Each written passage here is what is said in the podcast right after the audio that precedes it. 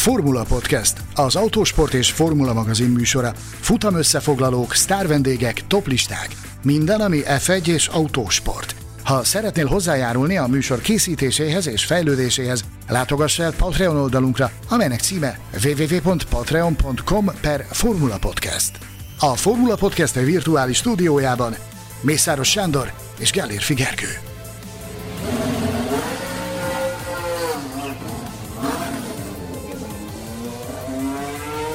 Már több mint egy hete véget ért a 2022-es világbajnokság, de természetesen ilyen könnyen nem engedjük el a mögöttünk álló szezont. A Formula Podcast mai adásában áttekintőleg fogunk kicsit beszélgetni arról, hogy mi történt március óta a száguldó cirkusz világában. Engem Gellérfi Gergőnek hívnak, a virtuális stúdió másik oldalán pedig Mészáros Sándort látom magam előtt. Szia Sanyi! Szervusz Gergő, üdvözlöm a hallgatókat, sziasztok!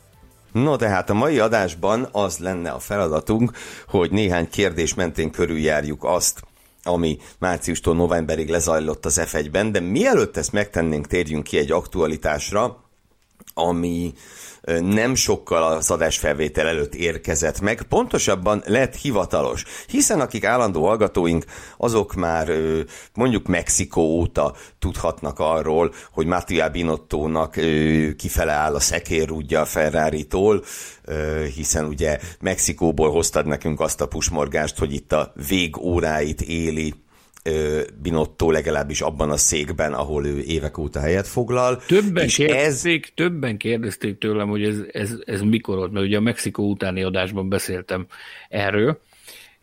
Célszerűleg tartok felfedni, vagy elmondani, hogy Austinban hallottunk erről először, mégpedig az Austini csütörtökön, ahol megjelent Mattia Binotto, csütörtökön, nem tudom, dél körül, full atom totál civilben, lefolytatott körülbelül kettő darab rövid beszélgetést, aztán eltűnt, mint Petőfi a ködben. Aztán utána keresgettük, keresgettük, ugye ott vártunk egy bizonyos sajtótájékoztatóra, ahol neki is meg kellett volna jelennie, és beszélnie kellett volna erről a bizonyos költségvetési botrányról, aztán érkezett egy rövid közlemény, hogy Mattia Binotto megbetegedett és távozott, aztán utána nem láttuk se Észak-Amerikában, se Közép-Amerikában úgyhogy Austin csütörtök volt az első nap, amikor egy, egy jól elhelyezett forrásunk arra tett utalást, hogy nem véletlen az, hogy ilyen rövid volt az a látogatás a pedokban, akkor kezdtünk el szaglászni, szimatolni, utána és Mexikó után beszéltünk róla először a műsor. Bocs, de azért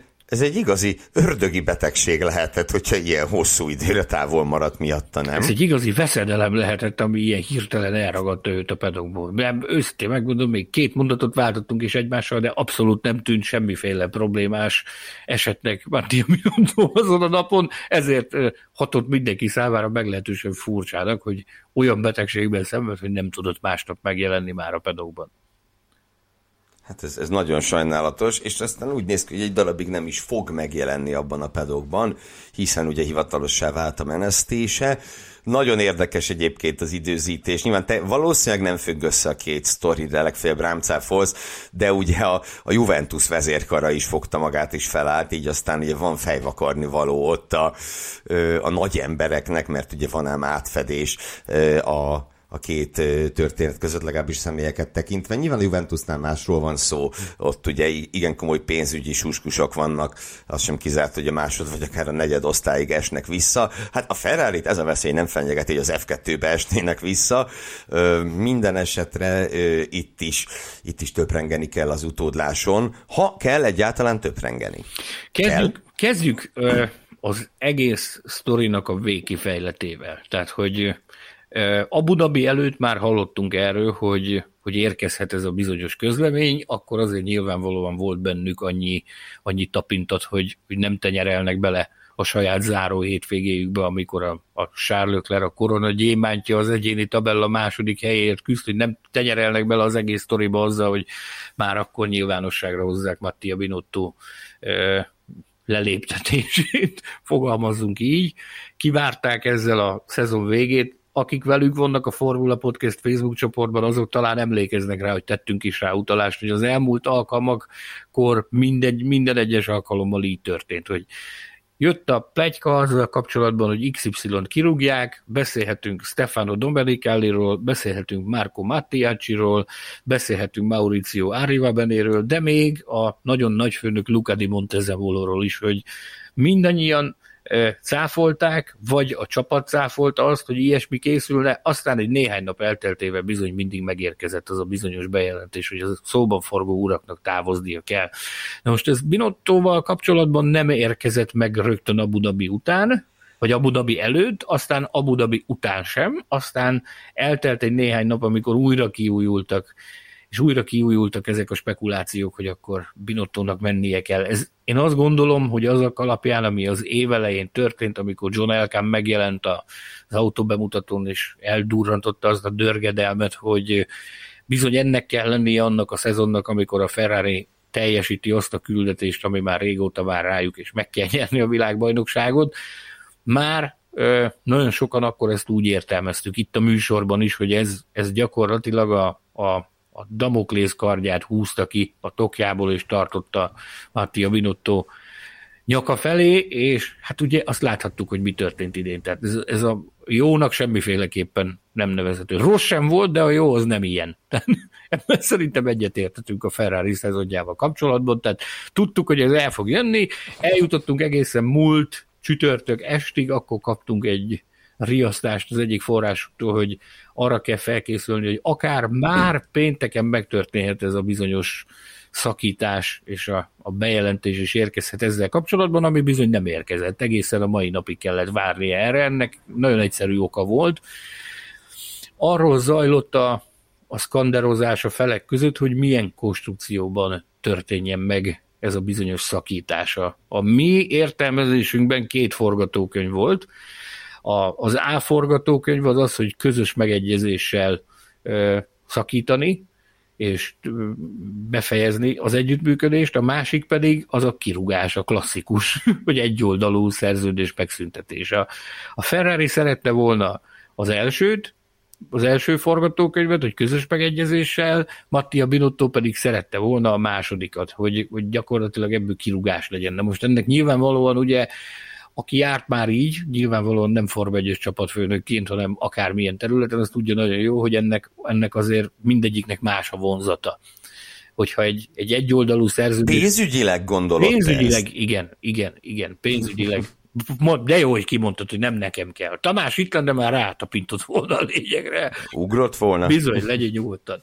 Szóval tehát a, a pénzügyi és egyéb konstrukció is más, amikor, amikor egyoldalú a, a szerződés hosszabbítása. Binotto azt szerette volna, hogyha ez történik, a mi értelmezésünkben és a mi forrásaink szerint, a Ferrari pedig azt szerette volna, hogy közös megegyezéssel történjen meg ez a bizonyos szakítás, mert akkor még bizonyos akaratokat, meg bizonyos, bizonyos óhajaikat, sóhajaikat még tudják érvényesíteni Binottóval kapcsolatban, és hát ugye ez a múlt pénteken történt ez a megbeszélés Maranellóban, akkor nem sikerült dűlőre jutniuk egymással, aztán utána még, még gyepálták egymást a hétvége folyamán, és végül eljutottak arra a, a, arra a megállapodásra, hogy végül felmondás történt, tehát Mattia Binotto beadta a felmondását, a Ferrari elfogadta, ezt így nevezhetjük közös megegyezésnek, így mindenkinek jutott is, maradt is egy kicsi, úgyhogy ez így történt ez a nagy szakítás.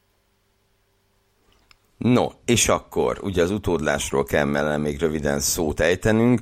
Ugye egy név emelkedik ki a többi közül, Frederik Vasseur neve, de ugye arról is van tudomásunk, hogy, hogy másokat is megkeresett a, a Ferrari, legalább puhatolózás szintjén, de azért azt mondhatjuk, hogy befutónak tűnik, tűnik jelen pillanatban a francia szakvezető.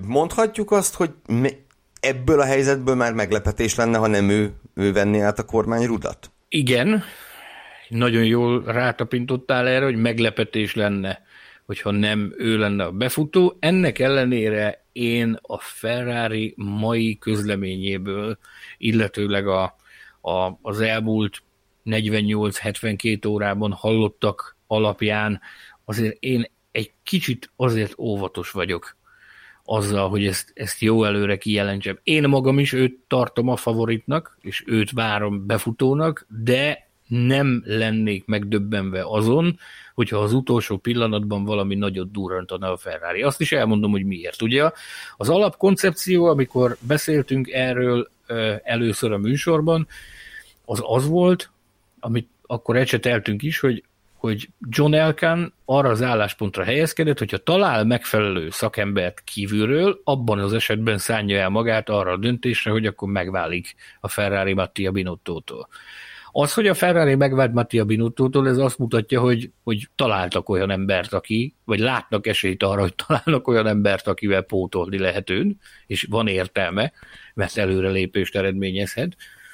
És jelen pillanatban úgy tűnik, hogy ez az ember Fred Wasser. Ugye egy háromfős kívánság listája volt neki, amelyiknek az első helyén Christian Horner szerepelt, a második helyén Fred Wasser szerepelt, a harmadikon pedig András Seidel. Christian Hornert a mi információink szerint egy olyan ajánlattal találta meg a Ferrari, ami még egy top pilótának is becsületére válna, tehát még azok is csettintenének arra, hogyha olyan ajánlat. És meg kell kérdeznem, pénzügyileg? Bizony. Bizony. Pénzügyileg olyan ajánlatot tettek neki, amit, amit mi úgy halljuk, hogy arra egy akár melyik top pilóta ott hagyna csapott papot, hogy egy ilyen szerződést elfogadjon, mint amit neki felkínáltak. Ennek ellenére azt halljuk, hogy ő erre azt mondta, hogy sorry, de nem, mert hogy elköteleződése van a Red Bullhoz, teljesen értelmezhető az, hogy ő miért döntött így, nincs ezt, nem kell ezt túragozni, nyilvánvalóan. Nem. Nincs kedve egy csapatfőnök temetőbe bevonulni azután, hogy, hogy gyakorlatilag az egész pályafutását a Red Bullnál töltött és világra szóló sikereket ért el, és ér el jelenleg. A Seidel úgy szintén... Bocs, annyira tetszik ez a megfogalmazás csapatfőnök temető, ugye megnézzük Domenicali, Mattiacci, ki emlékszik már Mattiacci-ra, Arriva Benne, Binotto, hogy azért eszik őket, miközben ugye a Red Bullnál e a felsorolt idő alatt végig Christian Horner Igen, volt. ez egy csapatfőnök mészárszék, Maranello az, az elmúlt. Ördögi, így, ördögi hely az. Így van, így van, és még vörös is, képzeld el. András Seidelt is, András Seidelt is megkeresték, aki szintén rövid úton, még mielőtt belebogyolódtak volna a beszélgetésbe, információk szerint lezárta a beszélgetést azzal, hogy, hogy neki azért nagyon jó helye van a McLarennél, meg ő látja ott a potenciált, és ő szeretne inkább ott maradni. Maradt Vasszőr, akinek ugye hát azért maradjunk annyiban, hogy ő az a kategória, aki már bizonyított, nagyon sok felé, a motorsport számos ágában, így a Form 1 is, és hát ott ugye azért jön ez az Audi story, ami, ami akár azt is jelentheti, hogy neki ott nincs bérelt helye. Nincs, nem, nincs garantálva az, hogy ő, ő maradhatott abban a minőségében, amilyen minőségében jelenleg szolgál a, a Sauber kötelékében. Tehát ő az a kategória, aki potenciálisan ezt, neki ez, ez óriási előrelépés. De más kérdés az, hogyha felidézed magadban a, a Renault-s időszakát. Mennyi, idő, mennyi ideig húzta a Renault-nál? Emlékszel rá? Egy fél évig? Hát tehát egy év nem volt, az biztos, nem volt egy teljes Összekülönbözött Cyril Abitebullal, nem nagyon bírták egymást, aztán addig ütötték egymást, míg a végén ő bedobta a törő között. Tehát sokan mondják azt, hogy vajon optimális-e ez a közeg vasszőrnek. Tehát a dolgok jelenlegi állása szerint úgy tűnik, hogy ő a befutó. Ám de, amit utaltam rá, hogy egy érdekességet látok én ebben a bizonyos közleményben. Az egyik érdekesség az, hogy ugye amikor csapatfőnököt darál be a Ferrari, azt általában mindig a Ferrari elnöke jelenti be, hogy megválnak a csapatfőnöktől. Jelen esetben nem a Ferrari elnöke, hanem a Ferrari vezérigazgatója Benedetto Vigna kommentálta a uh-huh. hivatalos közleményben ezt, ami önmagában is meglepő, hogy, hogy ez miért így történt. Miért nem az elnök? És erre magyarázat is van, mégpedig az, hogy Benedetto Vigna tavaly ő szólt a szolgára Ferrari-nál, de az elődeivel ellentétben ugye nem nagyon hallotta ő a hangját formányos kérdésekben, tehát szerintem még a legelvakultabb Ferrari szurkolók közül sem mindenki van tisztában az ő nevével, egy fizikus üzletemberről van szó, aki, aki tavaly ősszel került oda, és vette át a Louis, Louis Camilleri pozícióját, aki ugye meglehetősen aktív volt Form 1 ügyekben, járt versenyekre, meg, meg, meg megszólalt időről időre kommentált dolgokat, Benedetto Vigna eddig semmit, semmi ilyet nem hallottunk felőle. Talán, ha öt versenyen felbukkant, de akkor is csak abszolút láthatatlanul. Ugye említetted a Juventus-t, hogy lefejezték a Juventus-t. A, a Juventus lefejezésének az a köze ehhez a, ehhez a történethez, kis olasz komédia, tragikomédia, hogy ugye az Ányelli családnak is vastag tulajdon része van a Juventusban, és ugye ott a, a teljes kollapsz közelít, ezért a mi futball világában otthonosan mozgó forrásaink szerint ezt már lehetett látni, hogy ez közeledik napokkal ezelőtt. Ezért, ezért ez teljesen nyilvánvaló, hogy John Elkannak az elkövetkezendő időszakban az elkövetkezendő néhány napban, hétben, hónapban arra kell fókuszálni, hogy stabilizálja a Juventus helyzetét. Ezért mit tud csinálni, és többfelé nem szakadhat, ugye neki nagyon sok ilyen fontos tisztsége van. Egész egyszerűen kiszignálta a feladatot Benedetto Vinyára, hogy ez az ő feladata lesz lezongorázni a Binotto lefejezését, illetőleg az új csapatfőnök kiválasztását. Nyilvánvalóan Benedetto Vinyának egyeztetnie kell a felettesével arról, hogy végül ki lesz a kiválasztott, Viszont az mindenképpen érdekes, hogy a Ferrari közleménye azzal zárul, hogy az új év elején fogják megnevezni azt, akit kiválasztanak csapatfőnöknek. Ebben a záró mondatban, a kommunikének ebben a záró mondatában nekem azért benne van az, hogy az ember, aki megkapta a feladatot, az talán szeretné fenntartani magának a jogot arra, hogy megpróbálja meggyőzni akár a felettesét is arról, hogy nem biztos, hogy jó az eredeti elképzelés.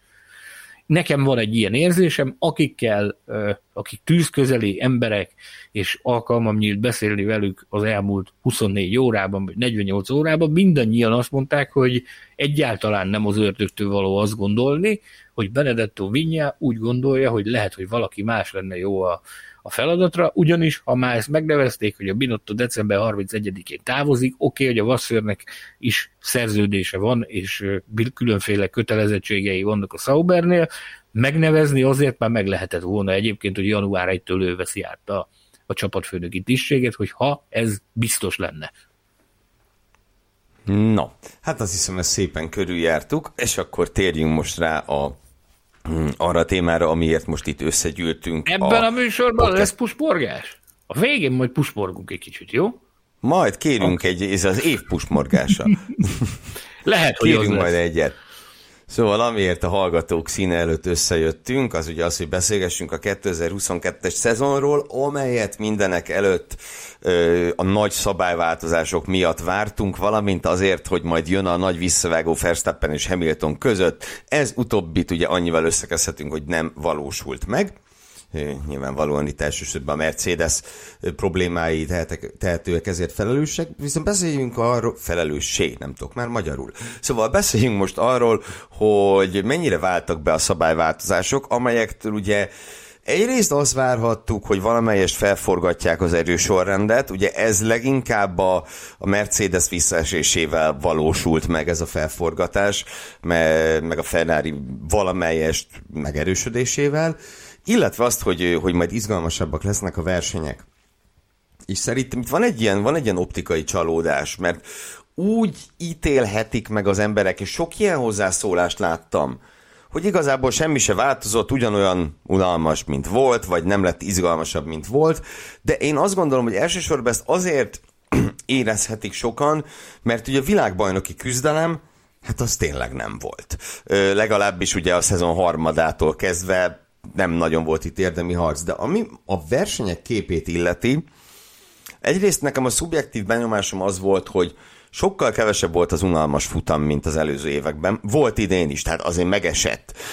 Meg szerintem ez mindig meg fog esni. Egy 20 valány futamos világbajnokságban nem lehet mindegyik körömrágóan izgalmas verseny de szerintem többnyire, tehát több volt a jó verseny, mint az előző években, és a számok is ezt mutatják, megnéztem, 30%-kal nőtt az előzések száma tavalyhoz képest. De és én, erre lehet... Én pontos, én pontos számokkal is készültem ezzel kapcsolatban. Abu Dhabiban már Mario Izola és a Pirelli rukkolt elő számszaki adatokkal, és ez kihangsúlyozta a jó Mário, hogy a tényleges előzéseket vették alapul, tehát nem azt, amikor valaki visszaesett, vagy műszaki hiba miatt elmentek mellette, vagy akármi, hanem a, a tényleges, valós előzési manővereket számoltatták össze, és egészen, egészen kemény adatot tárta az országba.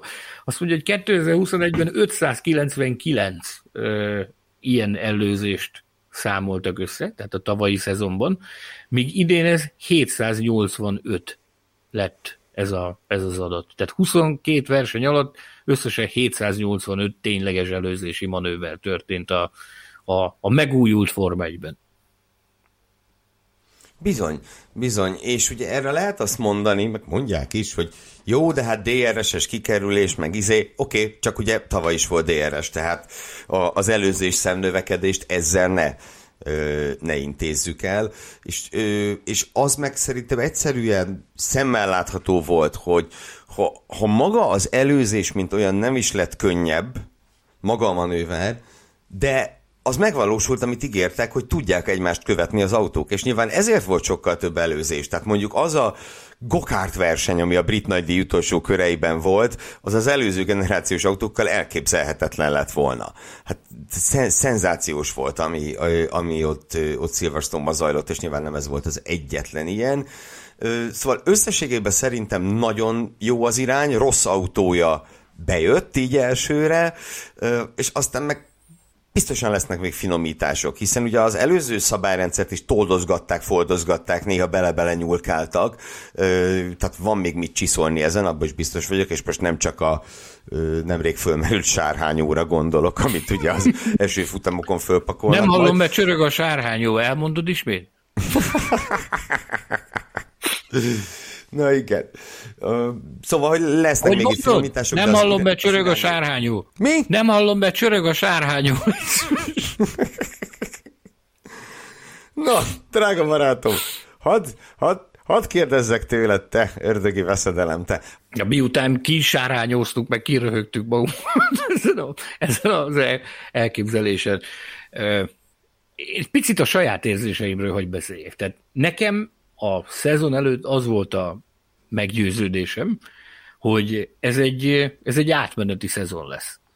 Hogy látunk valamit, egyfajta ízelítőt abból, hogy milyen lehet a, a megújult, modern Formula 1 ezekkel az új szabályokkal, de hogy az biztos, hogy nem pontosan ilyen lesz, hanem ez csak egy ízelítő lesz abból, mert ugye egy szabályrendszernek időt kell adni ahhoz, hogy, ahhoz, hogy kiforjon. Én egyebek mellett ennek a rovására írom azt is, hogy gyakorlatilag elmaradt a világbajnoki küzdelem egyébként. Az, hogy e, ahhoz képest, hogy elmaradt a világbajnoki küzdelem, ahhoz képest szerintem prima szezon volt. Tehát tényleg voltak izgalmas versenyek, voltak emlékezetes pillanatok, nagyon sok olyan, minden adalék meg volt benne a 2022-es évadban, ami ahhoz kell, hogy bizakodva várjuk a, a folytatást. Egy picit olyan érzésem volt ezzel kapcsolatban, mint egy jó előétel hogy nagyon jól esett, nagyon finom volt, de biztos lesz még ez ennél sokkal jobb is. És tudod, ki gondolkodik még így hasonlóan? Rossz. Na. Akinek az autójával vívták ezeket a, ezeket a futamokat 2022-ben. Ugye Ross Brown teljesítette a küldetését, ez volt neki a legfőbb feladata, hogy átvezesse a, a Formula 1-et ebbe az új korszakba. Ez megtörtént, az átmenetet lezongorázta, az új szabályok bevezetésre kerültek, az új autók pályán vannak, az ő benyomása az volt szombaton, bocsánat, pénteken, az Abu Dhabi nagydíj péntek estéjén volt egy, egy zárt körű, nagyon-nagyon szűk körű kis búcsúztatása neki a, a Formula One Management Hospitality helyiségének a tetőteraszán, ahova mi is meghívást kaptunk. Ott alkalmunk nyílt beszélgetni vele erről, hogy akkor, akkor mi a benyomása így a szezon végén az alkotással kapcsolatban, hogy elégedett a rossz autójával, vagy sem. Azt mondta egyébként pontosan ugyan hasonló megközelítése volt, hogy ő is úgy állt ennek az egésznek neki, hogy amit látni fogunk, az egy, egy finom előétel lesz ami, ami majd megmutatja azt, hogy az elkövetkezendő években hova fejlődik majd a Formula 1. Ő is azt mondta, hogy a várakozásaihoz képest jó volt a szezon. Nyilvánvalóan mindenki látja, hogy van azért csiszolgatni való, van azért javítgatni való. Amit ő kihangsúlyozott, az az, hogy igazándiból nincsenek meg azok a szakadékok a mezőnyben amik korábban megvoltak. Tehát, hogy, hogy vannak csapatok, vagy voltak csapatok, akik annyira le voltak maradva, hogy tényleg, hát emlékezzük, idézzük fel a Williams az elmúlt években, tehát olyan volt, mintha egy F2-es csapat az F2-es futam után még pályán maradt volna egy kicsit, és a Form 1 is próbálna valamit kapirgálni. Akkor a döbbenetesen nagy volt a különbség. Most is vannak teljesítménybeli különbségek, de abban mindenki egyetért a, a lemaradt csapatoknak a vezetői is, hogy ezek a hátrányok, meg ezek a különbségek, ezek, ezek el fognak tűnni, vagy legalábbis minimalizálódni fognak. Jelentősen kisebbek ezek a különbségek, tehát mondjuk egy időmérő előtt jó, az, arra lehetett azért fogadni, hogy Latifi lesz az utolsó. Ő se lett mindig, de ő eléggé kilógott. De hogy ki lesz a 19 melyik csapat, azt nem tudtad előre megmondani.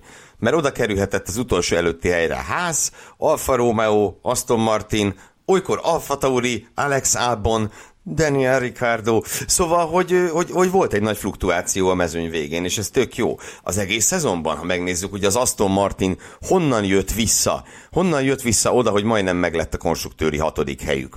Ja, azon múlott, hogy Fettel nem tudta Ricardot megelőzni az utolsó körben Abu Dhabiban. Ha megnézzük, hogy a, hogy a Ház és az Alfa Romeo meg ugye fordítva, hát a szezonnyitón a Mercedes-szel csatáztak, és ahhoz képest azért azért jelentősen visszábestek. Szóval Szóval hogy volt mozgás, abszolút volt mozgás a, a hátsó régióban is, meg a középmezőnyben is. Az összes csapatfőnökkel is folytattam eszmecserét ezzel kapcsolatban. Mindenkit, kivétel nélkül mindenkit megkérdeztem ezzel kapcsolatban, hogy mennyire elégedettek.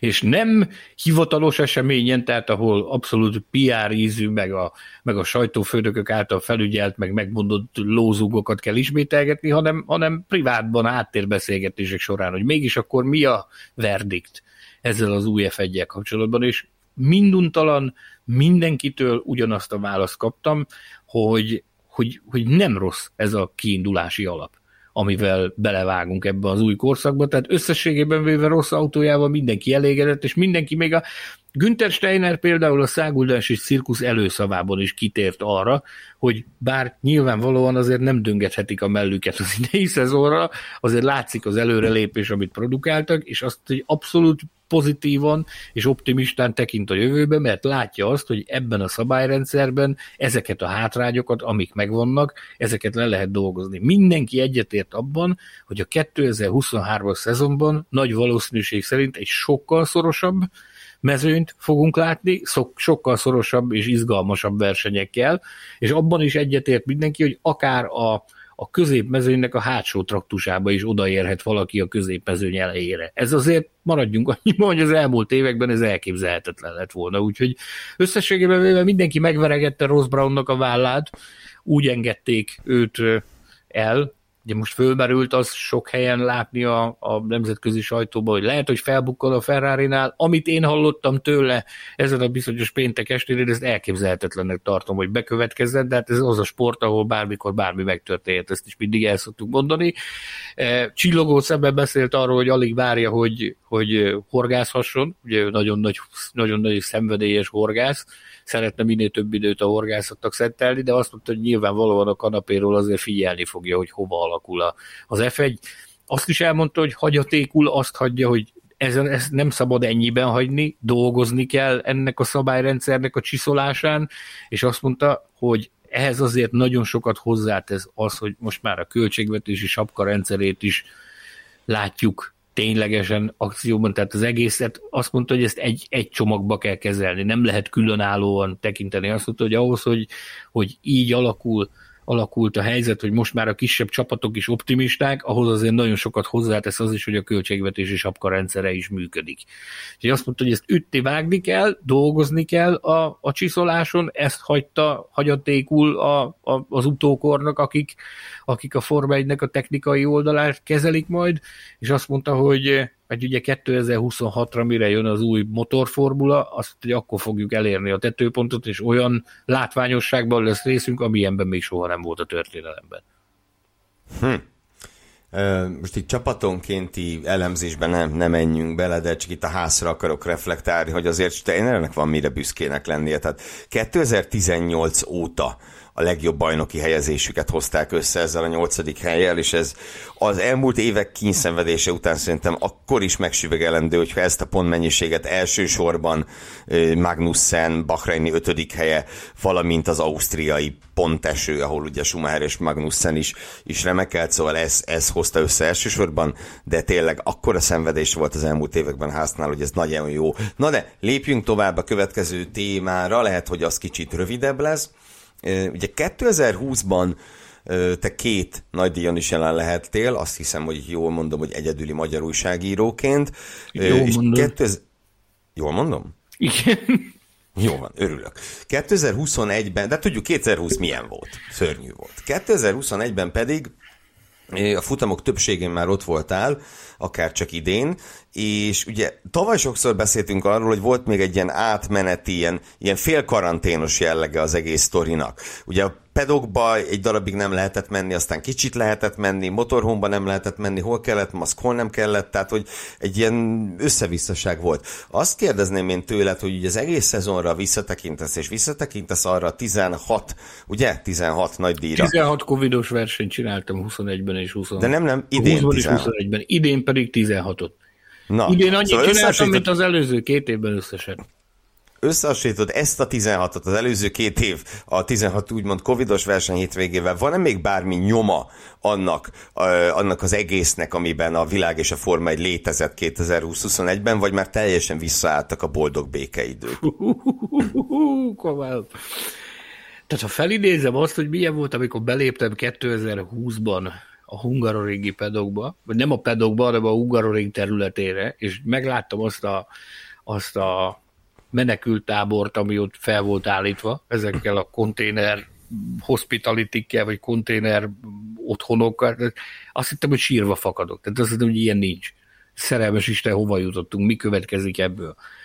Aztán, amikor Imolába mentünk, akkor ott már voltak ugye az hónapokkal később volt, ott már voltak motorhomok, az már egy picit szívderítő volt, de hát az emberek sajgott a szíve, hogy te atya úristen itt vagyunk, és nem tetjük be a lábunkat a pedokba. De ez tudtuk nagyon jó, hogy ez egy ilyen év lesz, ezt elsirattuk. 21-ben... Bocs, mikor, mikor is voltál pedokban először? 21 Monaco? Nem, én őszintén megmondom, és töredelmesen, és ezt, erre büszke is vagyok. Első újságíróként jártam a pedok területén 2020-ban, Ausztria oh. volt a két nyitóverseny, ott off, kakuk, senkit sehová, viszont, viszont a magyar nagydíjon nekem alkalmam nyílt találkozni és interjút készíteni Zsantottal, az FIA elnökével, és az ő külön engedélyével én elmehettem a, a, a pedokban a, az ő FIA-s kis helyiségébe, és ott készült el az interjú. Az volt az első. Ne haragudj, igen. Erről megfeledkeztem, de ahol rendszer szinten be lehetett menni, az 21 Monakó volt? 21 talán? Monakó volt az első alkalom, amikor hivatalosan betehettük a lábunkat uh-huh. a pedokba, létszámlimittel, tehát meg volt mondva, hogy milyen kis bolyokba lehet szerveződni, hogy lehet menni, nem lehetett bemenni a motorhómok közé, csak ott arra a nagy placra, ami van a, az a monakói pedoknak a sajátosságot. Belátták, hogy ez egy olyan szűk hely, hogy ott, ott már egyszerűen nem lehet azt mondani, hogy nem mehetsz be, mert ha azt mondják, hogy nem mehetsz be, akkor az azt jelenti, hogy tömegnyomor lesz, és annak beláthatatlan következményei lettek volna. Az volt az első alkalom, amikor, amikor be lehetett menni. Aztán aztán, hogy a motorhomokba be, belépés az úgy működött, hogy elméletileg azon a monakói hétvégén már bemehettél a motorhomba, de csak akkor, hogyha neked ott ténylegesen volt keresni valót. Tehát indokolnod kellett, hogy mi a fészkes fekete fenét csinálzott, tehát a szádat tártani nem mehettél be, csak akkor, hogyha valakivel ott valami halaszthatatlan dolgod volt, amit ott el kellett intézni. Aztán később ö, már egy kicsit lájtosabb volt a történet, így az évad végéhez közeledve már be, be lehetett menni leülni, le lehetett interjút készíteni a motorhomban, de összességében véve úgy zárult a, a szezon, hogy akkor a motorhome access az úgy működött, hogy akkor maradtunk ennél a rendszernél, hogy akkor, hogyha ott van valami dolgod, és meghívásod van, és amiatt mész oda.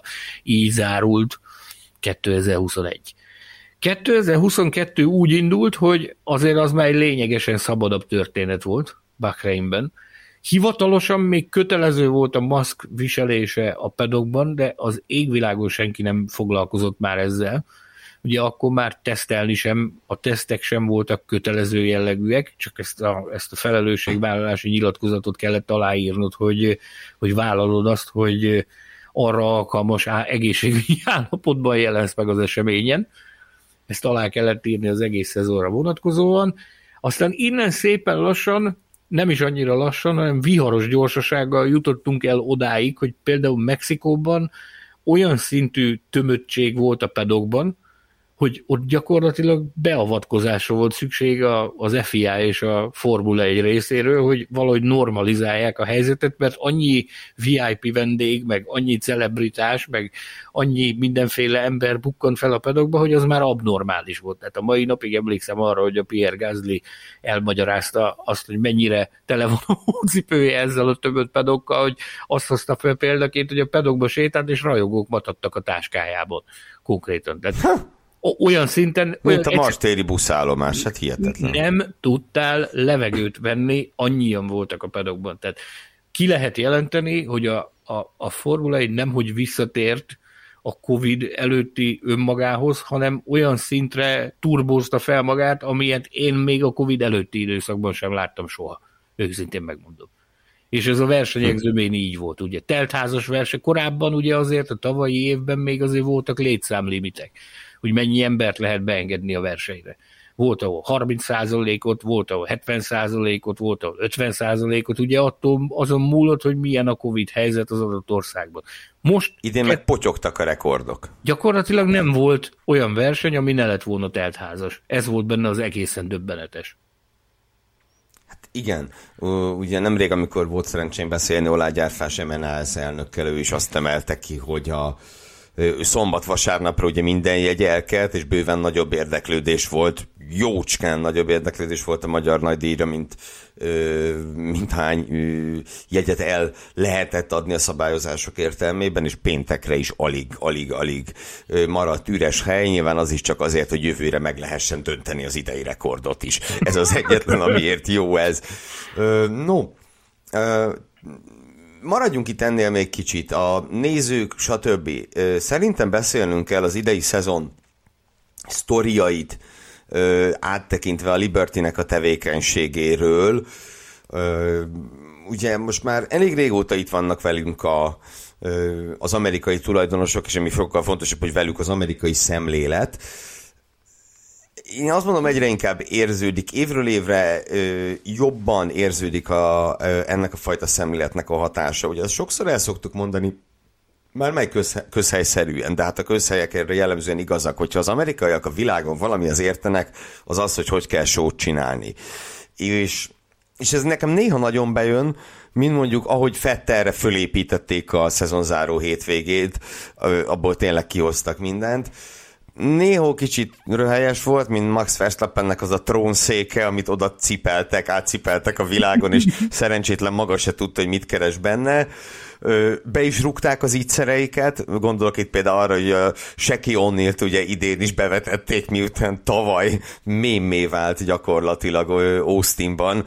Felejthetetlen, hogy a dobogó mellett áldogál Seki Onnill, és senki nem tudja, mit, mint a cölöp technő, és tudod, hogy nem tudod, mit keres ott. Igen. Na, Öm, Ugye emellett a, a sprintek ö, száma gyarapodik, hogy ez jó vagy nem jó, arról beszéltünk elég sokat, de nyilván ez is ennek az irányvonalnak a, a része, ö, és hát ugye a nyitás Amerika felé is egyre erősödik, bár az Andrettit nem sikerült beengedni az F1-be, ami ö, nyilván nem lefutott történet, ahogy arról legutóbb is beszélgettünk, de ugye bemutatkozott a második amerikai verseny, jövőre jön a harmadik amerikai verseny, ami nem tudom hány évtizede az első szombati verseny lesz, emlékem szerint valamikor Dél-Afrikában volt még szombati futam a 80-as években legutóbb, és, és lesz amerikai pilóta is, még ha nem is, Colton Herta, akit igazán szerettek volna, nem Logan Sargent, legalábbis nyilván Hertának se úszott el ez a hajó, de egy elsőre. Szóval én azt látom, hogy úgy, úgy a Liberty szája íze szerint alakulnak ezek a dolgok, és, és tényleg ezt tudom hogy össze fogok mondani, hogy egyre erősebbnek érzem az amerikai hatást az F1-ben, ami egyébként egyáltalán nem baj. És bocsánat, és még egy, ugye az amerikai nézettségek is ezt mutatják, hogy, sosem látott szintre értek, és ez még nyilván nem az emelkedés csúcsa. Két dologgal kapcsolatban is szeretnék utalni a 2022-es Száguldás és Cirkusz című szezon összefoglaló kötetünkre. E, a show, ez, ezt szerintem ki lehet jelenteni, hogy 2022-ben szabályos F1 hisztéria tombolt szerte a világot. Tehát olyan szintű népszerűségnek a Forma egy soha a bűnös életben nem örvendett, mint amilyennek mint ami ennek most örvend. Ebben nagyon-nagyon sok mindennek szerepe van. Megpróbáltam ezt, ezt egy írásban összeszedegetni, hogy mi az, hogy mik a fő bokok, amik miatt ezt az F1 hisztériát éljük. Ugye Netflix, milliószor beszéltünk róla, persze a Netflix nagyon-nagyon nagyon sokat hozzátett, de emellett vannak azért olyan hosszabb távú projektjei is a Liberty médiának, amiknek most látjuk először a, a kifutását, tehát hogy, hogy mi kerekedett ebből. Például abban, hogy kinyitották a sportot a, a social media frontján, ami ugye az előző tulajdonos uh, Bernie Eccleston korszakában gyakorlatilag szinte, szinte tiltott dolog volt social médiát használni. Tehát most már gyakorlatilag nem kell neked leülni a televízió elé, hanem akárhol vagy, buszon, villamoson, strandon, bárhol tudod figyelem, bárhol figyelemmel tud kísérni azt, hogy mi történik a, a, a Form 1 Gyakorlatilag egy versenyző Isten tudja, megfésülködik, és perceken belül jó esély van arra, hogy te tudsz erről, hogy, hogy a, a social médián keresztül értesülsz erről, hogy mi történt. Minden, minden, minden apró rezdülés ez. Ennek köszönhetően meg lett szólítva az a fiatal korosztály, akit néhány évvel ezelőtt még attól féltettünk, hogy atya úristen őket a világos világon semmi nem fog érdekelni a Form 1 kapcsolatban ez a fiatal korosztály is elkezdett ráérezni erre, hogy azért ennek a sportnak még mindig megvan az a hihetetlen romantikája, ami régen is megvolt, csak most már máshogy. Máshogy változnak az idők, változik a közizlés, változik a fiatalok ízlése is, de én azt gondolom, hogy a Liberty mindent megtett annak érdekében, hogy a fiatalok ráérezhessenek a Form 1 a szépségeire. Aztán ebben a hisztériában szerepet játszik az is például, hogy azért évek óta a rajongók nem tudtak elutazni versenyekre tehát a világban azért nagyon sok olyan ország van, ahol az emberek megengedhetik maguknak azt, hogy ne csak egy versenyre jussanak el, mert van rá budget, hanem akár kettőre, háromra is szerte, szerte a világban. Tehát rengeteg mexikóival találkoztunk európai futamokon, akik, akik Mexikóból jöttek, de rengeteg amerikaival is találkoztunk az európai versenyeken, akik viszont nem is titkolták, hogy ők amiatt jöttek, hogy alkalmuk nyílt Austinban megnézni az F1-et, e, figyelemmel kísérték a, a versenyeket a tévében, a Netflixet, és volt rá lehetőségük, hogy elutazzanak Európába, ezért eljöttek hogy más nem mondjak, a belga nagy díjon Dieter Renken barátomnak egy volt, volt osztálytársa, Dél-Afrikából utazott föl Európába, hogy, hm. hogy jelen legyen a, a belga nagy díjon. Azt mondta, hogy évek óta nem járt Európában, de azt alig várta, hogy kinyíljanak a kapuk, és eljöhessen egy jó kis Form 1 nagy díjat megnézni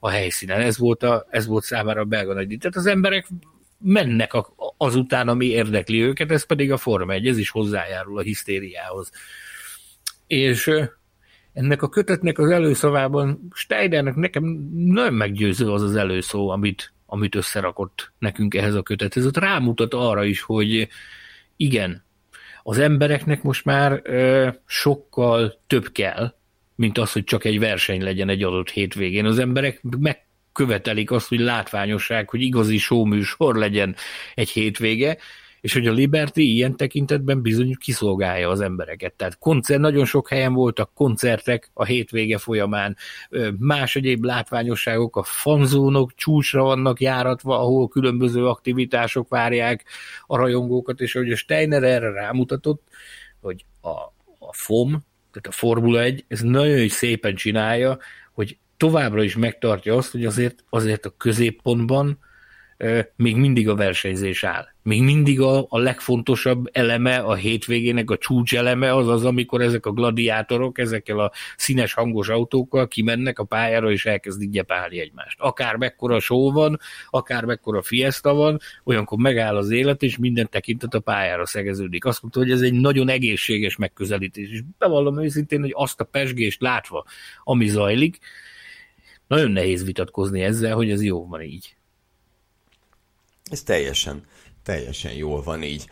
Um, igen, na most, a, hogyha én arra prób- fogok majd pár év múlva visszagondolni, hogy, hogy milyen volt a 2022-es év az F1-ben, akkor a Verstappen dominancia mellett nem tartom kizártnak, hogy elsőként fog eszembe jutni az az őrület, erről nem lehet más mondani tényleg, ami átigazolási időszak címszó alatt lezajlott itt. És most nyilván anélkül, hogy végigvennénk az egész történetet újra, mert sok adásban beszéltünk róla, meg több órán át tartana itt a minden szállat kibogozni, mm, de egy nagyon érdekes silly seasonünk, ugye ilyen izé, idióta szezonunk volt, ahogy azt, a, uh, uh, ahogy azt a, az angol nevezi az ilyen időszakokra. Szóval, hogy ugye érezni lehetett, hogy, hogy valami mocorog úgy a, a felszín alatt. Jöttek a hírek, a plegykák, a pusmorgásokat szállítottad nekünk, hogy például, hogy a Gázli elvágyik a, az Alfa Tauritól, sőt, a Gázli szeretne a McLarenhez menni, mert a McLaren nem szeretné Ricardo-t megtartani. Lehetett abban is gondolkodni azért szerintem viszonylag hamar, hogy Fettel be fogja fejezni ezt, legalábbis az Aston Martinnál mindenki. Felidézed az év elején, még azon gondolkodtunk, hogy lehet, hogy nem is covidos, hanem hogy annyira rossz az autó, hogy azt mondta, hogy inkább bele se ülök. Még ez is megfordult a fejünkben. Hát igen, igen, és aztán ugye tényleg annyira rossz volt, egy darabig. Akkor az Alpinnál látszottak azok a törésvonalak, amelyek tavalyak még nem annyira. Tavaly még voltak olyan pillanatok, amikor kerek szemben néztük, hogy úristen, Alonso és Okon a két balhés arc között a féle csapategység mutatkozik. Hát lehet, hogy mutatkozott egy picit, de idénre ennek nyomos sem maradt, szóval nagyon erős mozgolódás volt, és akkor beszél, említhetjük ugye Oscar Piastrit, akinek Mark Webber nagyon szeretett volna helyet csinálni az F1-ben, sikerült is, az más kérdés, hogy hogyan. Akkor említhetjük Nick DeFrist, akinek szintén nagyon szerettek volna szere helyet csinálni az F1-ben. És, és tulajdonképpen ezek a történetszálak, ezek a kis önálló kis mocorgások, ugye egy ilyen dominó effektussal borultak föl abban a pillanatban, hogy Fernando Alonso közölte, hogy akkor ő megy az Aston Martinhoz, és, és hát ami utána jött, az pedig azt hiszem az egyik legemlékezetesebb átigazolási történet az F1-ben valaha, amikor az Alpin bejelentette Oscar Piastrit, majd Oscar Piastrinak is volt bejelenteni valója, mégpedig az, hogy hát én nem. Én oda nem megyek, én máshova megyek és tényleg egészen elképesztő volt, ami utána történt, az Alpinnak a nagy pilóta válogatása, a jogi húzavona, ugyebár az Alpin és a McLaren között Piastri kapcsán, akkor ugye a Gázlit végül ugye nagy nehezen elengedte az Alfa Tauri, de ott először ugye Colton Herta ö, lett volna. Egy aki kis fagyira a... való azért kellett hozzá, hogy elengedje az Alfa Tauri. Hát igen, mert ugye mondták, hogy ha az Alpin pénzt kér a Piastriért, hát akkor ők is kérnek a, a Gaslyért, hát ez így korrekt, nem? De igen, és akkor ugye még egy dolog, ami, ami belekavart, ugye, hogy tehát végülis itt volt ugye az Alfa Tauri, a McLaren, az Alpine és az Aston Martin ebben a sztoriban, és igazából még a Williams is szereplővé vált azáltal, hogy Alex Albonnak ugye volt ez a súlyos vakbél problémája, ami miatt Nick de Vriesnek be kellett ülnie Monzában, és egy tényleg döbbenetes, döbbenetes bemutatkozással ugye azonnal odalőtte magát különböző csapatok kívánság listájának az élére, és ugye, mint emlékezhetünk, Helmut Márkó egy rejtélyes Mr. X-ről beszélt, aki ha oda jön, akkor hajlandó elengedni Pierre Gaslyt, és, és aztán ugye pár órával később sikerült is kiderítened, hogy hát ezt bizony Nick de Friesnek hívják ezt a rejtélyes úriembert. Úgyhogy tényleg egészen őrült, őrült volt az egész helyzet, és közben ugye még azt is végignézhettük, ahogy a ház keresi vadul Mick Schumacher utódját, és ott azt múlt héten idéztük fel, hogy fölmerült Robert Schwarzman, fölmerült ugye Giovinazzi, Ricardo, tehát egy elég hosszú történet volt, mire ők, mire ők Nico Hülkenberg mellé tették le a garast. Szerintem, de nyilván elsősorban itt az Alonso Piastri féle sztori, ez, ez sokáig emlékezetes lesz. Ez így van. Az egész, az egész éves ilyen jellegű mozgolódás eh, Tudod, mit szoktunk ezzel kapcsolatban mondani így szakmai berkeken belül a Média Centerben? Sokszor voltál már velünk e, ilyen közegben. Azt szoktuk mondani, hogy gyerekek, hát ki a fenét neki, hogy autó van a pályán? Tehát, hogyha kiveszed az egészből azt, hogy autóversenyzés van a pályán, akkor is izgalmas az egész történet, akkor, hogyha, akkor is, hogyha egy, egy pillantás sem vetsz a pályára, annyi minden történik. Hogy az már önmagában meg lehet tölteni vele újságokat, lapszámokat, könyveket, anélkül, hogy akár csak bárki is, egy, bárki is egyetlen egy kört menne. Nyilván ez így, ez így nagy túlzás, mert az egésznek a sava borsa nyilván a versenyzés, meg minden kívánja a versenyzés, de annyi minden történt. A 2020-as szezon is ilyen volt. Emlékszel, hogy, hogy nem voltak körömrágós izgalmak, de annyi minden történt az alatt a 17 futam alatt, amit ott bele zsúfoltak fél évbe, hogy azt mondtad, hogy nincs benned, nincs benned hiányérzet. Ez is olyan volt, hogy nem volt életre halára zajló világbajnoki küzdelem, de annyi minden történt a pályán kívül, annyi minden történt a színfalak mögött, meg a háttérben, hogy ezek is jócskán hozzájárultak ahhoz, hogy ez a 2022-es ez bizony egy nagyon-nagyon-nagyon emlékezetes Forma 1 szezon lett. Én őszintén megmondom, hogy ezek, ezek után a plegykák után menve, ezek után nyomozva, ezek után járva kelve, én néha tényleg úgy éreztem magam, mint egy búgócsiga néha zúgott a fejem alatt, hogy most, atya, úr Isten, hogy olyan, olyan összefüggések jöttek felszíre, olyan addig nem látott együttállások mutatkoztak meg, amire azt mondtam, hogy te, atya, úristen, hogy fel kell, hogy pofozzam magam, hogy vajon ez tényleg így van, vagy csak, vagy csak ezt már beképzeled magadnak döbbenetes ez a világ, amiben, amiben így halázgatunk ezek után, az információk után, és hogy milyen elégedettségérzetet az, az amikor, amikor össze tudsz rakni egy sztorit, és akkor végén azt mondod, hogy igen, a tényleg így van. azt a mindenit. Ez például a, a Piastri sztori, tehát itt a, a saját Facebook csoportunkban is szerintem biztos voltak, akik azt mondták, hogy én agyalágyult vagyok, amikor, amikor a monokói hétvégén jeleztem, hogy, hogy, hogy nagyon úgy tűnik, hogy a Piastrinak biztos helye van a Williamsnél hogy hogy kerülhet oda, miért kerülhet oda, mind kerülhet oda, aztán, aztán kiderült utólag bizony, hogy ez volt az Alpinnak a terve, csak hogy ugye Mark Webbernek és a Piastri Managementnek ott más tervei, más tervei voltak, amit kapcsolatban nem sokkal később léptek is, és, és keresztbe húzták azt a forgatókönyvet. Vagy például az, hogy a, arról is nagyon kevés szó esett azóta is, hogy a Gázni mennyire közel járt ahhoz, hogy aláírjon a McLarenhez. Hogy gyakorlatilag megvolt a papír amire rá, amire rá kellett volna érni, csak túlbecsületesen csinálta. És bevallotta, hogy ő hmm. úgy szeretné csinálni, ahogy az Albon csinálta a Williams-el, hogy ő szeretne oda emigrálni gyakorlatilag, de úgy, hogy megtartaná a, a Red Bullos útlevelét. Amire azt mondta Helmut Márko és a Red Bull vezető, vezetés, hogy Isten őrizze, hogy ez bekövetkezzen. Hát ebből a fiúból nagyon komoly hasznot lehet, hasznot lehet kovácsolni, hogyha ekkora érdeklődés van, van iránta a pilóta piacon. Tehát olyan dolgok történtek, amire tényleg azt mondja az ember, hogy így a, a szezon végén így visszatekintek rá, hogy tényleg libabőrös lesz az ember hát, és azt mondja, hogy azt a mindenit, de jó, hogy ennek részesei lehetünk. Bizony, és milyen jó lesz az elkövetkező években. No, hát ez nem egy futam, hanem egy szezonértékelő adás, ennek ellenére állandó díjaink közül én azért szeretnék egy-kettőt felvetni és átadni, mint egy. Kezdjük azzal, hogy a, Hát most a szezon emberét ne válasszuk meg, mert túl egyértelmű lenne, meg úgyis pilóta rangsorunk még lesz, de a szezon meglepetése, itt nem tudom, jelöljünk már egyet-egyet. Én meg is mondom számomra. Számomra ennek a szezonnak a legkellemesebb meglepetése az az Aston Martin volt. Azok után, hogy tényleg a pokolból jöttek vissza. Az első két hétvége után azt is gondolhattuk, hogy nehogy ezek utolsók legyenek a bajnokságban már, hogy szó szerint tök utolsók, mert még az is benne volt a pakliban, és hát ehhez képest odaértek a középmezőnybe, és, és én ennek azért külön örültem, mert itt Sebastian Fettel nem, nem méltatlan módon búcsúzik el az F1-től, amire szintén ezért a szezon felé igen komoly esélyt lehetett látni. Úgyhogy nekem a, az egyik nagyon kellemes meglepetés az Aston Martin volt, a másik meg a két visszatérünk, az az Albon és Magnussen. Tehát, hogy ők kihagyás után ö, milyen formában jöttek vissza. Ö, Magnussen ugye rögtön az első hétvégén dobott egy órás, óriási, de hát Albon is legkésőbb Ausztráliában megvillantotta, hogy ha lehet, akkor még jobb versenyző lett a távollét alatt, és nem rosszabb. Nekem ők voltak még, akik, akik nagyon kellemes meglepetést okoztak. Hát neked.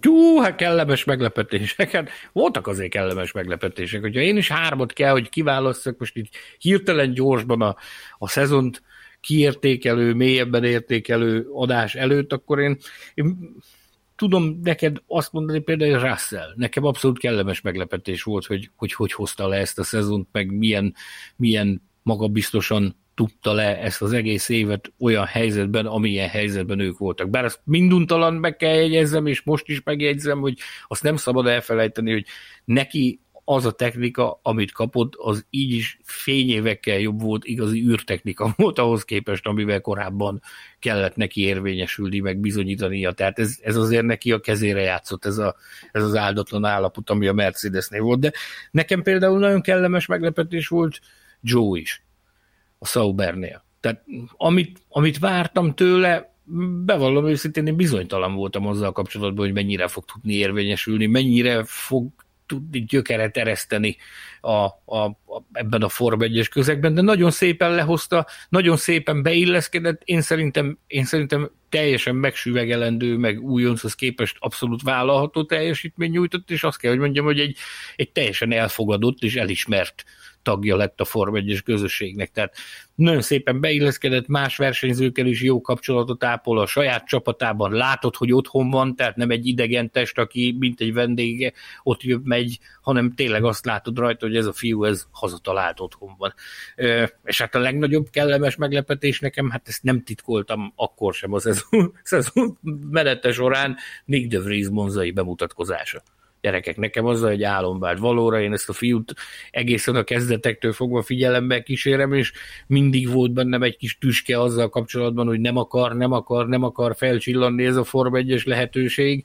E, hangot is adtam ennek többször, itt a műsorban is, írásban is, mindenféle platformon is, aztán végre az, az a hétvége az egy álom volt, amit az édesapjával együtt a helyszínen élveztünk végig, tehát azt, hogy megkapta a lehetőséget, élt a lehetőséggel azzal a, azzal a pocsék williams mert azért ez az idei Williams, ez még mindig a pocsék kategóriába tartozik. A csalódásaim egyike az, hogy nekik nem sikerült érdemben, érdemben előre lépniük eh, ahhoz képest, ahol voltak, tehát még egy ilyen nagyszabású egy ilyen nagy szabályváltozás sem tudtak meglovagolni, hogy, hogy előre tudjanak ugrani valamennyire. Azzal a Bár nyilván hiányzott, hiányzott nekik egy remek szakember, aki már nincs ott. É, így van. Jánvári Zsoltról beszélünk, a Formula Podcast technikai igazgatójáról, aki szerintem egy csettintéssel ki tudta volna húzni őket a csávából, de hát, hát így jártak, maradjunk ennyiben. De az a Devries féle bemutatkozás, az gyerekek, hát az, az, az maga volt az állam. Mesterit, az egy mestervizsga volt, azt kell, hogy mondjam. Így van, így van. És ha már a csalódásokat említetted, akkor, akkor térjünk rá erre a témára. Én már Ö... mondtam egyet, Williams. Mondj még egyet. Na, van-e még, aki neked igazán fájdalmas csalódást okozott? McLaren. Én, én arra Azt számítottam, mondod? hogy igen, igen, én bevallom a tutit, én arra számítottam, hogy a McLaren az, az 2022-ben az úgy fog sebességet váltani, hogy, hogy azért már húzgálni fogja a nagyoknak a bajszát, és azért dobogóra oda fognak érni alkalomattán, de hogy, hogy ennél mindenféleképpen sokkal-sokkal decensebb teljesítményt vártam tőlük, mint amit idén nyújtottak. Hát na, az egy dobogónál én is mindenképpen többet. Számomra két, két óriási csalódás volt idén. Az egyik az határozottan kötődik a McLarenhez, illetve most már csak múlt időben kötődött, őt Daniel Ricciardónak hívják. Bele, beleértve ezt is nálam. Beleértve. Nyilván. Tehát régóta gyakorlatilag a Red Bull-tól való távozása óta Ricardónak csak rövid időszakai voltak jók, de mondjuk a második renault év az már úgy egészen korrekt volt, és, és utána átment a McLarenhez. Tavaly azért Norris püfölte rendesen, de de ugye a futamgyőzelem mégiscsak, mégiscsak neki szaladt ki, és nem Lando Norrisnak. Ezek után az a totális összeomlás, amit láttunk tőle, az, az, az tényleg döbbenet volt, és most hirtelen, hogy végigfuttatom a csapatokat a fejemben, csapaton belüli különbség legfőjebb Alban és Latifi között volt ekkora, mint Norris és Ricardo között. Hatalmas, óriási különbség volt kettőjük között. A másik pedig az Alfa Tauri. Tehát ez, hogy ezek a kilencedik helyen zárnak a bajnokságban. Többenet, tényleg eszembe nem jutott volna, hogy a, hogy a, a ház, az Aston meg az Alfa mind megveri az Alfa Taurit. Hát bármelyik megveri, én már azon meglepődtem volna előzetesen, nem hogy az összes. Nem Most jött be az, az... Pusmorgunk a végén egy kicsit. Mindjárt. Igen, föl is akartalak kérni rá. Szóval, hogy, hogy nagyon félrement ez az autó, az is biztos. Az is biztos, hogy az előző két szezonban ezt a csapatot előre húzó és gyakran csodákat tévő Pierre Gaslynak is nagyon nem feküdt az újfajta autó, azonnan is látszott, hogy Cunoda jóval közelebb volt hozzá, mint tavaly. De hogy összességében ez, ez tényleg fú, ez, ez minősíthetetlen, ez a kilencedik helyettől a társaságtól, és bizony innen akartam átkötni arra, hogy akkor pusmorogjunk kicsit. Mi lesz az Alfa Taurival? Boldog lennék, ha tudnám azt, hogy mi lesz az Alfa Taurival. Hallok dolgokat, bizonyos forrásokból, bizonyos berkekből. Most már mondhatom azt, hogy egy ideje. Most látom elérkezettnek az időt arra, hogy egy néhány gondolat elhangozzon erről a, erről a storyline-ról fogalmazunk így. Nem fogok mindent elmondani azzal kapcsolatban, amit, amit, amit hallok, meg amit látunk, meg ami megtörténhet, de nagyon erős utalásokat fogok tenni, maradjunk annyiban, hogy fogalmazunk úgy, hogy hangosan fogok gondolkodni. Jó? Egyetértesz velem? Egy Jó, én azt szeretem. Majd okay. együtt gondolkodunk. Oké, okay. na, szóval e, én azt hallom, hogy itt Titrik Matesic halála az azért sok mindent megváltoztatott a Red Bull család berkein belül. Egyebek mellett például azt halljuk, hogy ez a bizonyos junior program is, aminek a legutóbbi megmozdulása az az volt, hogy igazoltak egy pilótát kívülről, Nick de személyében, hogy ez a junior program is meglehetősen ingatag lábakon áll, ami a jövőt illeti. Ugye a Red Bullt mostantól egy háromfős stáb vezeti, amiben a, a, az RB Leipzignek egy volt vezetője, Dietrich Matesic fia, és egy harmadik személy az, aki ezt a bizonyos háromfős ilyen sportmenedzsmentet alkotja, ami a Red Bull sportszakmai vagy sportbeli érdekeltségeit koordinálni és irányítani. Bocsi, a, a harmadik személy az az ázsiai irányból érkezik, a tajföldi nem. irányból? Nem? Nem. Nem, nem, nem. Ő is egy, ő is egy, egy osztrák vagy német úriember. Nem tudom, elnézést, nem, nem, nem volt még alkalmam megjegyezni a nevét szegénynek, de biztos fog még hallatni Majd magáról. ő is megjegyzi a tiédet, ha elkezdett hívogatni. Bizony. Na, szóval a sztorinak a lényege az az, hogy állítólag ez az egész Red Bull Junior program, ez felülvizsgálat alatt áll. Nem tudjuk pontosan, hogy mi az igaz ezzel kapcsolatban, de több olyan forrásból is ezt hallottuk, akiknek a szavára adnunk kell.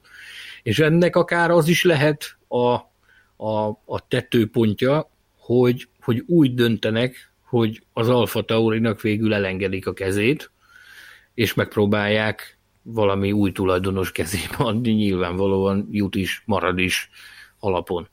És ezzel kapcsolatban az az elképesztő és döbbenetes plegyka járja mély szakmai berkeken belül, hogy ennek a bizonyos Alfa Tauri nevezetű formációnak, akik, akik irántuk érdeklődnek, azt a szervezetet azt, azt úgy hívják, hogy Alfa Romeo. Nem kell nagyon nevet változtatni. Erre varják gombot.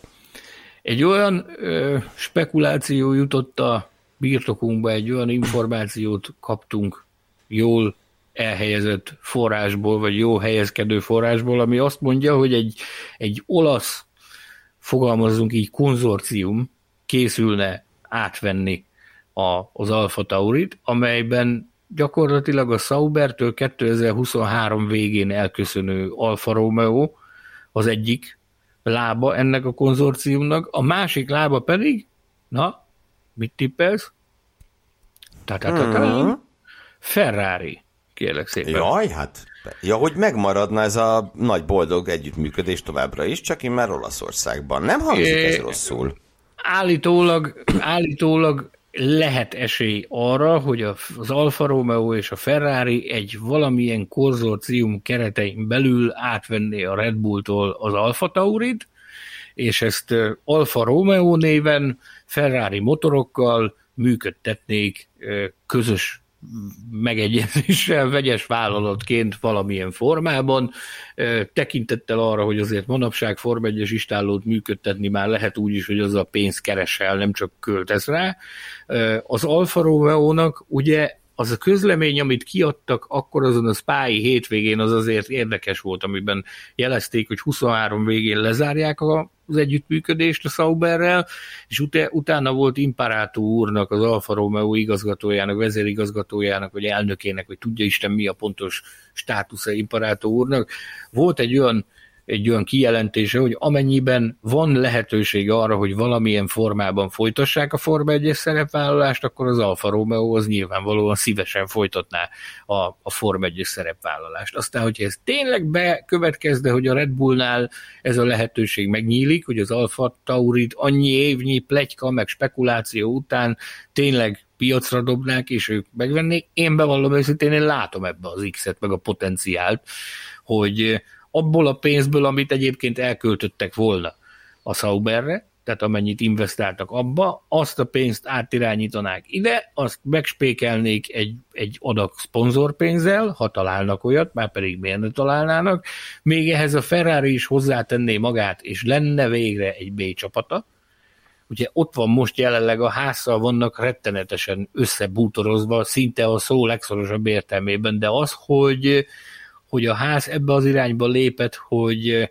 hogy nem Ferrari pilótával folytatják a versenyzést, ebből, ebből talán azt a konzekvenciát lehet levonni, hogy talán mégsem annyira mérhetetlenül szorosak azok a szálak, mint ahogy, hm. mint ahogy tűnik. Tehát arra elég lehet, hogy együttműködjenek, de, de arra már arra már elképzelhető, hogy a ferrari úgy gondolják, még úgy is, hogy nincs különösebben szükségük pilótára az elkövetkezendő két-három évben a jelek szerint biztosan, ha csak Charles Leclercben nem telik a pohár, és fel nem csillan előtte egy másik lehetőség, hogy, hogy nagyon nagy szükségük nincs pilótára. Ennek ellenére, hogyha van egy olyan B csapatod, ahonnan tapasztalatot szerzel, akikkel kipróbálsz dolgokat, amivel még talán még valamiféle pénz is csúrran cseppen, vagy, vagy plusz marketing lehetőség csúrran cseppen ezzel kapcsolatban, ráadásul Olaszországban is van. Én nem tartom ezt az ördögtől valónak. Nyilvánvalóan hangsúlyozom, hangosan gondolkodom azok alapján, az információk alapján,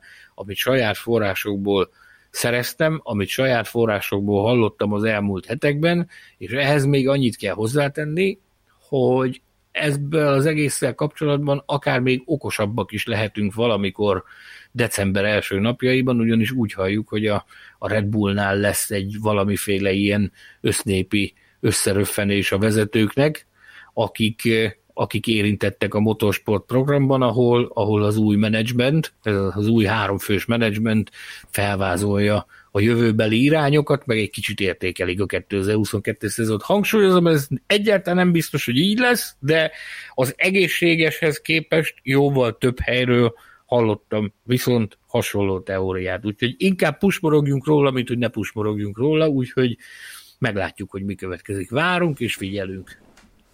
Ez így van, pusmorgás bármikor jöhet, és hát értékelő adás legyen az futam vagy szezon értékelő, nem is múlhat el nélkül. Ugye Mátesic halálát említetted, talán korábban is mondtam már itt az adásban, hogy én tervezek a téli szünetre egy, egy Mátesic emlékműsort, ott majd nyilván hosszabban beszélgetünk az ő szerepéről, meg a Red Bull Junior programról, és így tovább, de itt egyetlen mondatod, Dom, fönnakadtam, és gyorsan utána néztem, amíg beszéltél, csak hogy a pontos névsor meglegyen, hogy ki ne hagyjak senkit, de hogy voltak éppen itt a hogy miért érhetik kritikák ezt a, ezt a junior programot. Azt mondhatjuk, hogy ennek a junior programnak az utolsó igazán sikeres projektje az Daniel Ricardo volt. Nézzük meg azóta, kik, kiket hoztak be az F1-be. Jean-Éric Verny, épp amikor kezdett úgy valamire hasonlítani a teljesítménye, kirakták. Daniel Kviat megrágták, kiköpték, aztán visszahívták, aztán megint kirúgták. Carlos Sainz, ugye tök jó, kineveltek egy versenyzőt a, a McLarennek és a Ferrari-nak, ez bravúros. Persze Max Verstappen, de ugye Max Verstappen nem volt igazán Red Bull junior, hiszen rá úgy csaptak le, hogy egy F1-es szerződést dugtak az orra alá. Tehát azt nem mondhatjuk, hogy Max Verstappen útját beegyengedték az F1-be, mert ez ebben a formában valójában nem igaz. Pierre Gasly, szegény, hát évek óta próbál elmenekülni valahon, valahogyan a Red Bulltól. Végre sikerült. Brandon Hartley a karrierjét majdnem romba döntötte azzal, hogy, hogy eljött az F1-be. Alex Albon, igen, a Williamsnak is csináltak egy tök jó versenyzőt, és akkor most itt van Cunoda. Tehát tényleg Ricardo óta nem tudtak maguknak kinevelni egy rendes versenyzőt. Mert aki a sikereket hozza jelenleg, őt őt úgy fogták meg, hogy az F1-es szerződést dugták az orra alá gyakorlatilag. A másik meg ugye Sergio Perez, ő meg marha régóta, jól emlékszem, Mark Webber óta az első, vagy nem, Sebastian Bourdais óta az első kívülről szerződtetett pilótája a Red Bull családnak. Tehát ez, hogy a Perezt oda kellett hozni, az tulajdonképpen már a junior program döbbenetesen nagy kritikája. És nyilván nem Perez ellen beszélek, mert én olyat soha nem csinálok. Nem akarnám tovább szaporítani itt a pusmargásra fordított szót, de annyit még azért megjegyeznék, hogy talán sokaknak szemet szúrt az a, az a Helmut Márkó nyilatkozat Abu Dhabiban, vagy az Abu Dhabi utáni napokban, amikor azt mondta, hogy hát ő most már azért öreg, itt a Fettel felszabadult, lehet, hogy valamiféle top management pozíciót fognak ajánlani neki a Red Bullnál. Ha ezt, ezt össze kerebézem azzal, hogy azt halljuk másik oldalról, hogy a Red Bull Junior program veszélybe van, ami ugye annak a neve össze van forva Hel- Helmut Márkóval, akkor mintha már egy picit talán azt vetítette volna előre az öreg, hogy, hogy lehet, hogy neki a napjai meg vannak számolva a Red Bull managementben, és ennek próbálta egy kicsit az élét venni már jó előre. Én nem akarok ilyen dolgot belelátni, majd meglátjuk, minden esetre érdekes, hogy ezzel kapcsolatban is egyre több egyre gyakoribb az a szóbeszéd, hogy lehet, hogy 2023-ban Helmut Márkó már nem lesz a Red Bull menedzsmentjének a tagja. Lehet, hogy éppen ezért volt az, hogy Christian Horner határozott nemmel válaszolt a Ferrari megkeresésére, mert tudja nagyon jó, hogy akkor mostantól egyedüli dudás lehet a csárdában. Ki tudja? Várunk, figyelünk. Ennyit tudok mondani. Várjunk és figyeljünk, és ha már várunk, akkor rettenetes átkötéseim egyike következik. Szeretettel várunk titeket december 11-én 11 órakor, ugyanis az első nyílt, vagy teljes körű Formula Podcast találkozóra fog sor kerülni ezen a szép vasárnapi napon, méghozzá az Expo Congress Hotelben Budapesten, tehát december 11-e és 11 óra. Terveink szerint, ha semmi nem jön közbe és ne jöjjön, akkor mind a hárman ott leszünk természetesen, nem csak mi ketten, hanem az elnyűhetetlen Betlen Tamás is. És az is több, mint valószínű, hogy szeretett barátainkkal és visszatérő vendégeinkkel, Igyánvári Zsolt technikai igazgatóval, Móni Pisti sportfelügyelő barátunkkal, a kikezdhetetlen főszerkesztővel Gobodis Tamással, és talán talán másokkal is találkozhattok. Sőt, ugye nagyon sokat emlegetjük Fűzi Andrist, aki szintén ott lesz. Sőt, Hilbert Péter is azt ígérte, hogy ha nem kell egy helyre elmennie, akkor, akkor ő is tiszteletét teszi Aha. majd. Ezt tájékoztatni fogom arra, hogy egy hely van, ahova lehet menni azon a bizonyos napon, az pedig az Expo Congress Hotel és a Formula Podcast közösség találkozó lesz. Szóval gyertek, szeretettel várunk titeket. Ö, annyit szeretnénk csak kérni, hogy aki jön, akkor lehet, ö, aki úgy, te, tehát aki jönni tervez, lehetőség szerint a Formula Podcast Facebook csoportban meghirdetett, és a csoportban felülre ö, kitűzött, kiemelt posztként kitűzött eseményre, eseménynél jelölje be, hogy jön, ugyanis, hogyha bármilyen információ van az eseményről, azt ott tudjuk közölni veletek egyrészt, másrészt pedig azért az nem árt, hogyha mi látjuk a, a létszámokat valamelyest, hogy hány emberre kell számítani, legyetek ott minél többen. Én megragadnám az alkalmat, és azt arra agitálnálak benneteket, hogy ha még nem tettétek meg, akkor csatlakozzatok ehhez a Formula Podcast Facebook csoporthoz, ehhez a csodálatos közösséghez. Viszont ha mondjuk valamilyen okból akadályoztatva vagytok, de hallgatjátok a műsort, és szívesen eljönnétek, akkor tudjuk ajánlani nektek a podcastkukacformula.hu e-mail címet, ahol szintén jelezhetitek részvételi szándékotokat természetesen, tehát hogyha nem szeretnétek a Facebookon ö, huligánkodni. Ö, igen, és mi, mi lesz itt ezen az eseményen? A pontos program még, még fejlesztés alatt áll, úgy szólván, ö, de az egészen biztos, hogy lehet tőlünk mindenféle indiszkrét dolgokat kérdezni, és vagy válaszolunk, vagy nem, de amire módunkban áll, arra válaszolni fogunk, ezt megígérhetjük.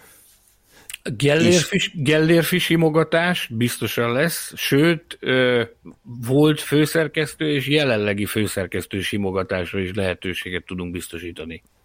De akkor pusmorgás pápa simogatás is lesz, remélem. Hát ezt majd, majd meglátjuk, ahogy adja a helyzet.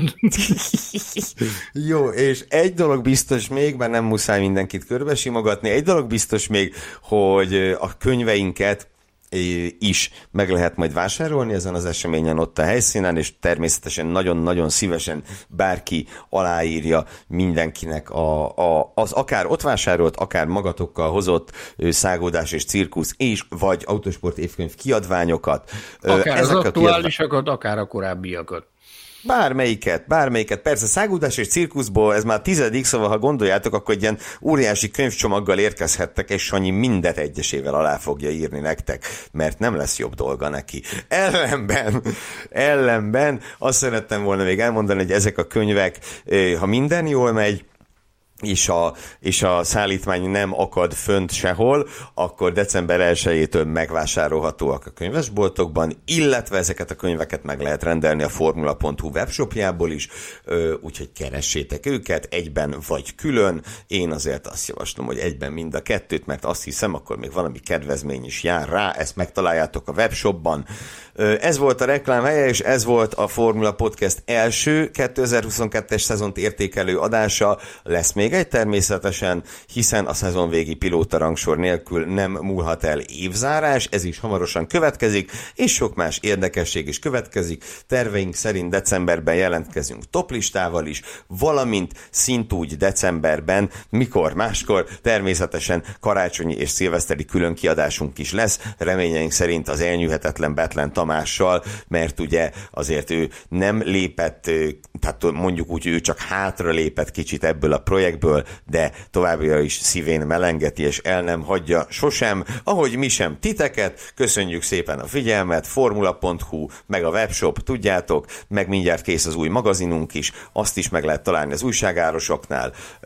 Köszönjük a figyelmet. Sziasztok! Nem hallom, mert csörög a sárhányú. Hagyjál már! Sziasztok!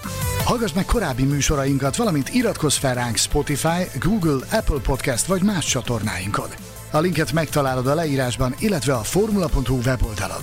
Ha szeretnél hozzájárulni a műsor készítéséhez és fejlődéséhez, látogass el Patreon oldalunkra, amelynek címe www.patreon.com per Formula Podcast.